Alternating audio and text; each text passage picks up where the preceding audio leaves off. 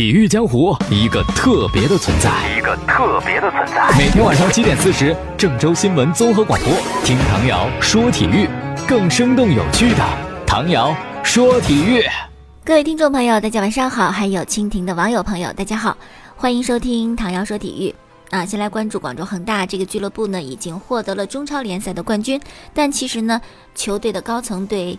这个球队今年的成绩并不是非常的满意，因为他们足协杯没有，是吧？亚冠也没有，而高层呢是最为看重亚冠的冠军。这个毕竟是亚洲的霸主嘛，是吧？这和称霸中超联赛还不完全一样，所以怎么办呢？那就得重建嘛。任何一个球队，特别是豪门球队都是这样子。如果当你的成绩不令人满意的话，那么就打破重来。所以他们的主教练斯科拉里这个赛季结束之后就会走人，已经不是秘密了啊，是公开的事情。然后呢，之前还有很多传闻，就是谁来接替斯科拉里，外界的猜测都没有停过。比如说里杰卡尔德呀，还有安切洛蒂呀，还有图赫尔啊，当然是吧，这些人选通通不靠谱，他们根本不可能来。那么谁靠谱呢？据可靠的消息啊，在昨天晚上。这个消息呢浮出水面，说是卡纳瓦罗会重新回到广州恒大，而且一签约就签了五年的时间。呃，这个是广州恒大俱乐部的董事长刘永卓一手操办的，在今年九月份就已经双方都谈妥了，一直秘而不宣呐。啊，哎呦，其实我觉得卡纳瓦罗能够重回恒大，在他自己心里边那算是解气，因为他当年离开广州恒大，其实对他我觉得是有打击的。那个时候的卡纳瓦罗呢，接替的是里皮，里皮那简直是一个巨人，对吧？他留下来的这个成绩和辉煌是很难超越的，所以说呢，卡纳瓦罗就比较背，是吧？你的前任那么的棒，但是卡纳瓦罗说实在的，呃，虽然做教练的时间并不长，也没有什么太过辉煌的履历，但也不是很差吧？他是二零一五赛季带的广州恒大，带了半年的时间啊，那个时候呢，恒大。也走背字儿，很多主力球员都有伤或者停赛，就那样在中超联赛也是积分相同，排在第一位。亚冠呢也杀进了八强，可是忽然就宣布卡纳瓦罗走人，斯科拉里大驾光临。当这个消息出来之后，很多恒大球员特别不理解啊！当他们听到卡纳瓦罗下课的这个消息的时候呢，队员在更衣室都懵了，真的是蒙圈啊！据说郑龙和冯潇霆抱头痛哭，黄博文坐在地上哭，卡纳瓦罗的贴身翻译阿文抱着卡纳瓦罗哭，可见当时在恒大其实他是特别受球员的欢迎。啊，我对卡纳瓦罗的了解还是看他踢球，是吧？意大利国家队的队长，而且当时评这个呃金球奖的时候，基本上都是前锋。后防球员没有，门将倒还有一些，后卫球员基本没有。呃，卡纳瓦罗是第一个以后卫队员的身份拿到世界足球先生的，可见当时他作为球员来讲，确实已经非常的出色。那么作为教练呢，我们刚才说了，他执教的时间很短，也没有什么这个来证明他的。但是从当时他带恒大到建业打客场比赛，是吧？赛后发布会上就看他的那个表现，因为那年我们建业是战胜了广州恒大。表现，我觉得是一个特别谦虚的、很有风度的一个人啊，没有架子的一个人，所以感觉素质还是挺高的。那么卡纳瓦罗离开恒大之后呢，是辗转啊，后来再回到中超执教的是天津权健，呃，也是一支强队吧，最起码有大手笔的投入，买到了他想要的人，所以带队成绩也还不错，目前还有争亚冠资格的机会。呃，通过他在权健的这个良好表现呢，也奠定了他重返恒大的这个基础。所以我觉得他其实心里边还是觉得为自己证明啊，应该是非常开心的。呃，巧的是这个赛季的最后一轮比赛，恒大主场迎战卡纳瓦罗率领的天津权健，恒大已经是冠军在手。这最后场比赛说实在真是没什么意思啊！据说这个大腿高拉特都已经在巴厘岛度假了，前两天还在社交平台发了自己在巴厘岛度假的照片儿。那这最后一轮比赛，我觉得恒大可能真的就就有点放，是吧？不能说这个全替补，估计也是半主力。而这个权健不一样，权健我们刚才说了，还要争亚冠的资格，要拿三分儿。所以说，这广州恒大会不会给他们的新任教练送人情呢？啊，这个权健的三分妥妥的吗？我们可以在这个周末看一看这场比赛。好了，接下来说到的是中国国家队二十三人大名单是在今天公布的，呃，上港和恒大联赛的冠亚军还是国脚大户啊，一共是贡献了十一个人，十一个人组成一支球队了，是吧？这很厉害啊。那么恒大呢是冯潇霆、郜林、张琳芃、曾诚、于汉超、李学鹏六个人，队长郑智呢因为有伤啊，这次集训缺阵。上港呢是吴磊、严俊林、贺冠、傅欢、王申超五个人啊，其他的就不多念了。大家是球迷的话都知道，都看新闻了是吧？反正我当时拿来之后，第一眼搜的就是有没有河南建业的球员，但很遗憾，并没有我们的国脚。不过呢，前建业球员有国脚呀，曾诚、肖智、尹洪博啊，所以作为建业球迷，我们也是感到非常开心的。在这个新一期国家队名单公布之前呢，有一些猜测，就觉得是不是会更新换代，有很多年轻的面孔出现在这个国家队当中。但是今天这么一看吧，绝大多数还是老熟人儿啊，都不是七成熟，都是八成熟、九成熟。也就是上港的贺冠和华夏幸福的赵宇豪算是小鲜肉，算是第一次入选国足，其他的就就没有什么特别新鲜的了啊。而且呢，经过计算，这一版的国家队平均年龄二十八点二岁，算不上年轻啊。那么十一月份的时候呢，有两场热身比赛，接下来呢，十二月份是东亚杯，也就是传统的东亚四强赛，我们的对手是韩国、日本和朝鲜。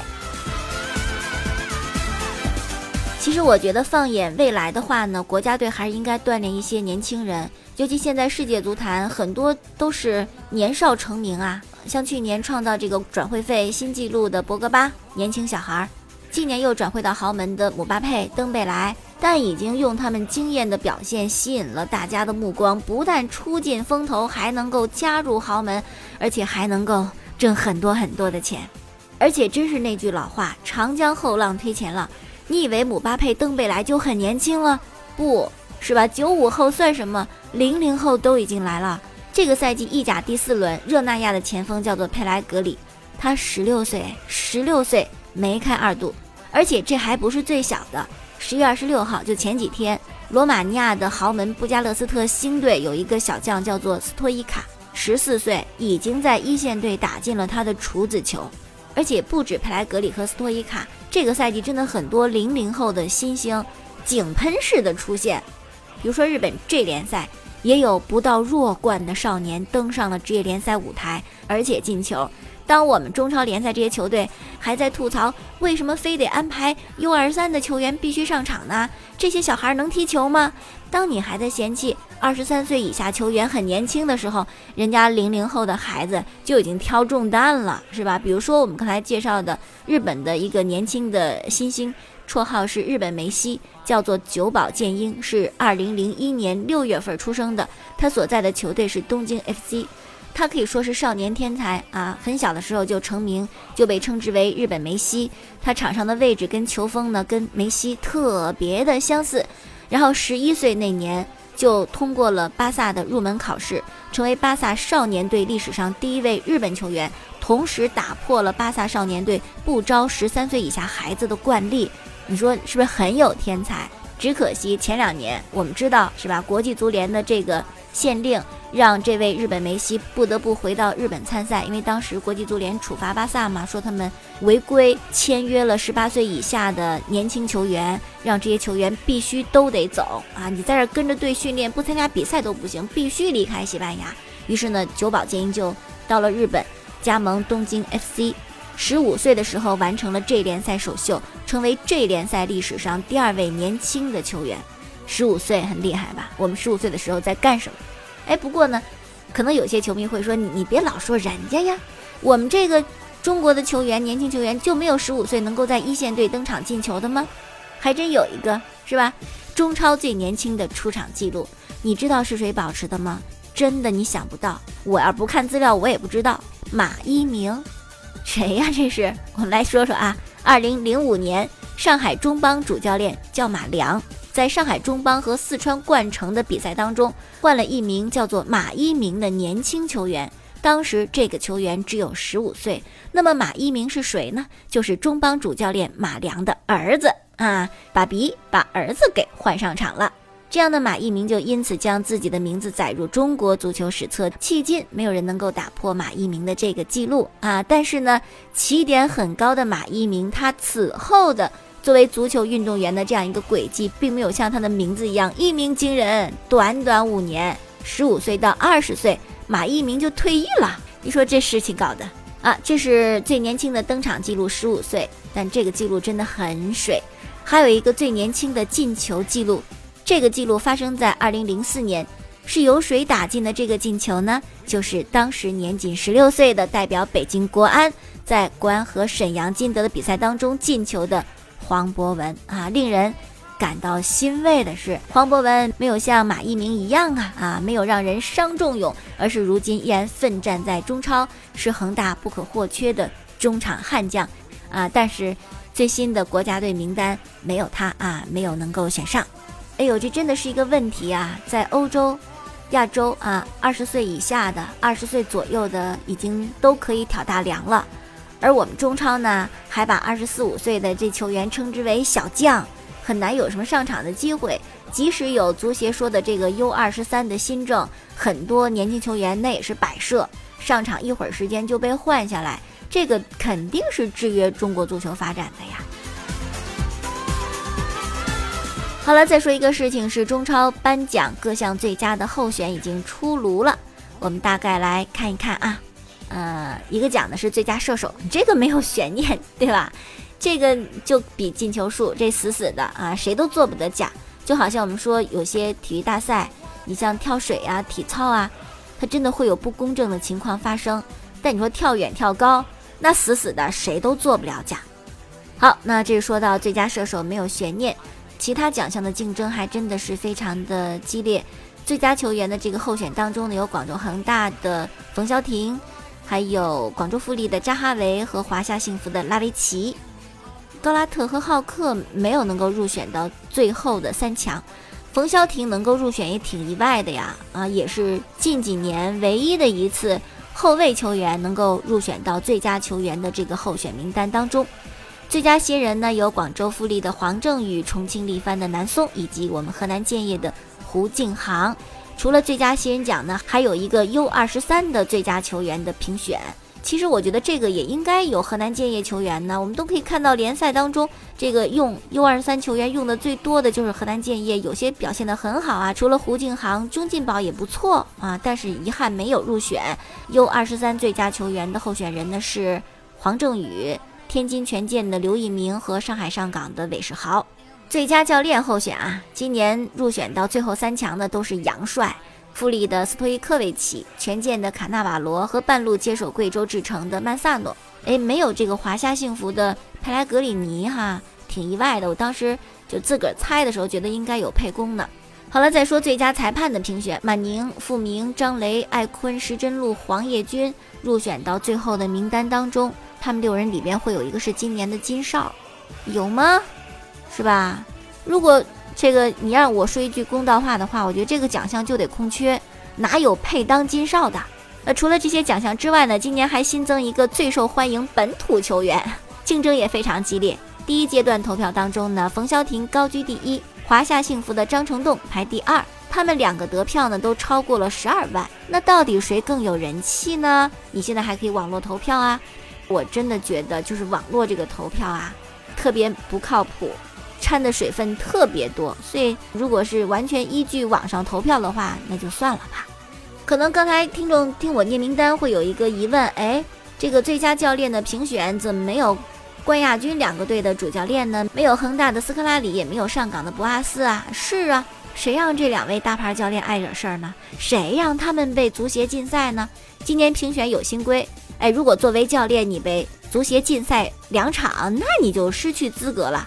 这两位都不止，尤其布阿斯，布阿斯我们看他禁赛啊，都不止一回收到足协的罚单。第一次的时候呢，是奥斯卡被禁赛，布阿斯呢在社交媒体上声援奥斯卡，说是罚的太重了，遭禁赛两场。第二张罚单应该是足协杯上港对天津权健比赛之后呢，布阿斯就说裁判的表现让我感到难以置信。这个擅自评论裁判也被禁赛两场。第三张罚单呢是中超联赛第二十六轮，上海上港客场挑战北京国安。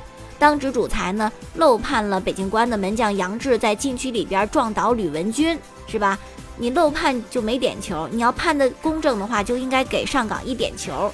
瓜斯特别生气，就向裁判做了数钱的手势，被驱逐出场，然后被足协禁赛八场，直接的这禁赛就排到二零一八年了啊！所以说，你看这前后禁赛了十二场，这还能参加最佳教练的评选吗？嗯，是啊，博阿斯他就这脾气，爱说，是吧？为自己招来这无妄之灾。当然了，如果你真是做那些手势的话，你毕竟没有证据说人裁判收钱嘛，是吧？你这样嘲讽裁判，处罚你也是应该的啊，无可厚非。但是，光罚队员，光罚教练，裁判怎么就那么好当啊？多少人家忍不住啊，说一些过头的话，是因为裁判你那么明显的错判漏判。真的可能是个人都很难接受，是吧？你吹的也太差了点儿吧？比如说这次最佳裁判这个候选名单，一共二十四个人，只有七个是国际级裁判，国家级的裁判的水平，是吧？我们都知道会是什么样的情况。而且呢，还有一位候选裁判，整个赛季就吹了一场比赛，这也能进候选名单？哎，难怪球迷吐槽裁判呢。好了，接下来我们说一下姚明，现在是篮协主席了，是吧？也是在 NBA 闯荡最为成功的一位中国篮球明星。在十五年前的两天前，十五年前的十月三十一号，姚明完成了自己在 NBA 的首秀。哎，有没有铁杆的姚粉？你会告诉我他首秀情况怎么样？得分高不高？说实在的，真不高啊！我们来回顾一下。那场比赛，姚明的 NBA 的首秀替补出场十一分钟，给的时间不短，一投零中，得到零分，抢了两个篮板，还有两个失误和三个犯规。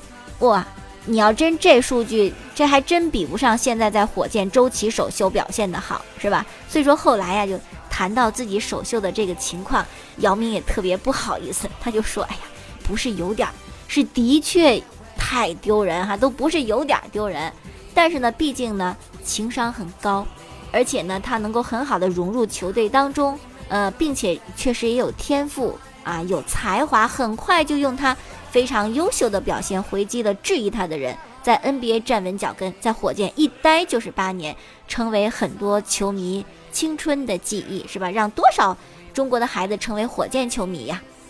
那么说到姚明，这刚开始表现不好，我们就得谈到巴克利。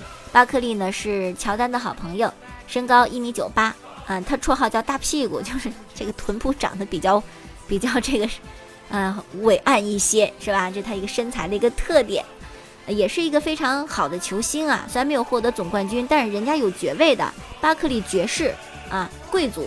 那么他有一个毛病就是爱打赌，哎呀，见谁跟谁打。什么都爱打赌，有谱没谱，有准没准，他都打赌。呃，新秀赛季的时候呢，巴特利在天 T 的一档名为 NBA 内幕的脱口秀节目当中就说了：“哎，我就看不上姚明。如果姚明本赛季某一场比赛当中能够拿下十九分，我就亲吻我在天 T 的评论搭档肯尼史密斯的屁股。”结果呢，这话过了没多久，十一月十八号，火箭客场挑战湖人。当时呢，姚明是中锋嘛，呃，NBA 最棒的中锋就是奥尼尔。当时大家都非常期待姚沙的对抗，可是那场比赛呢，奥尼尔因伤未上场，姚沙对抗流产。可是姚明呢，却在比赛当中表现很好，拿下二十分，这不就超过了巴克利打赌那个十九分吗？是吧？而且帮助火箭队获得了比赛的胜利。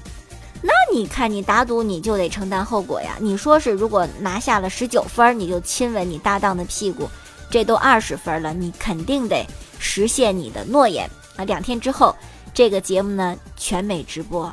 可是，就算巴克利愿意，他的搭档肯尼史密斯还不愿意呢。全美国电视观众面前，我暴露我的屁股，这太难看了，是吧？如果真这么做，这事儿输的不是巴克利，输的是我呀。史密斯叫苦不迭，说：“算了吧，这个我帮你想个其他的办法吧。”于是呢，肯尼史密斯就花五百美金租了一头驴啊，作为自己的替身，说：“你要不然你亲这驴的屁股吧。”巴克利就无奈了，说：“这怎么办？哈，可是也没有办法违背诺言啊。”巴克利说：“我是一个言出必践的男人。”短暂思考之后呢，这个当着直播镜头就亲了这个驴的屁股一下啊，也算是完成了赌约。呃，在今天凌晨还有今天早晨都进行了 NBA 和欧冠的比赛，咱们简主要的说一下啊。首先呢是 NBA 火箭队尼克斯这场，火箭终于赢了，结束了两连败，而且也算是大胜吧，一百一十九比九十七，这胜了有二十二分呢哈。呃，哈登呢自然是表现不错了，三十一分九个助攻，周琦也终于在最后一节不但出场，而且还拿到了 NBA 的第一个分数哈，他一共是。打了四分三十一秒，得了三分，我觉得还真是不错啊！希望再接再厉。哎呦，跟火箭相比，骑士那就那就想不明白了，是不是？怎么回事？四连败，有詹姆斯啊，有小皇帝在的球队，而且也是抱团是吧？组 CP、组巨头的球队。怎么就不能赢呢？今天是主场对阵步行者，詹姆斯拼了，三十三分，六个篮板，十一个助攻，差点就三双啊！要说真行啊啊，可是无奈最终还是输给了步行者。这赶紧的想办法吧，是吧？虽然 NBA 很漫长，而且呢，骑士再怎么着可能进这个季后赛没什么太大问题，这个应该还还是一步一步可以慢慢来。但是现在这也算太差了吧？跟骑士同病相怜一样一样的，就是皇家马德里。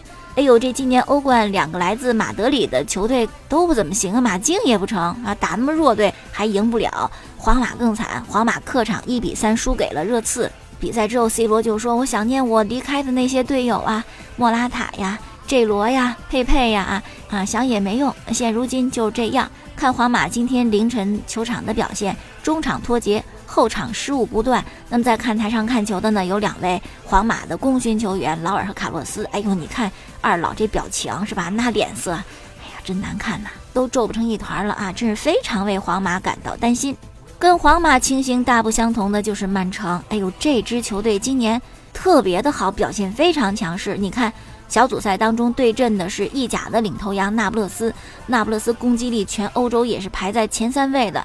结果曼城竟然能四比二大胜那不勒斯，进四个球，四战全胜，已经从小组赛当中提前出现了。阿圭罗呢也打进了他的第一百七十八个在曼城队的进球，排在曼城队史的进球数第一。所以说今天呢，这属于曼城的。公众号是 x x 一二三，搜索一下，添加关注。好，明天我们再见。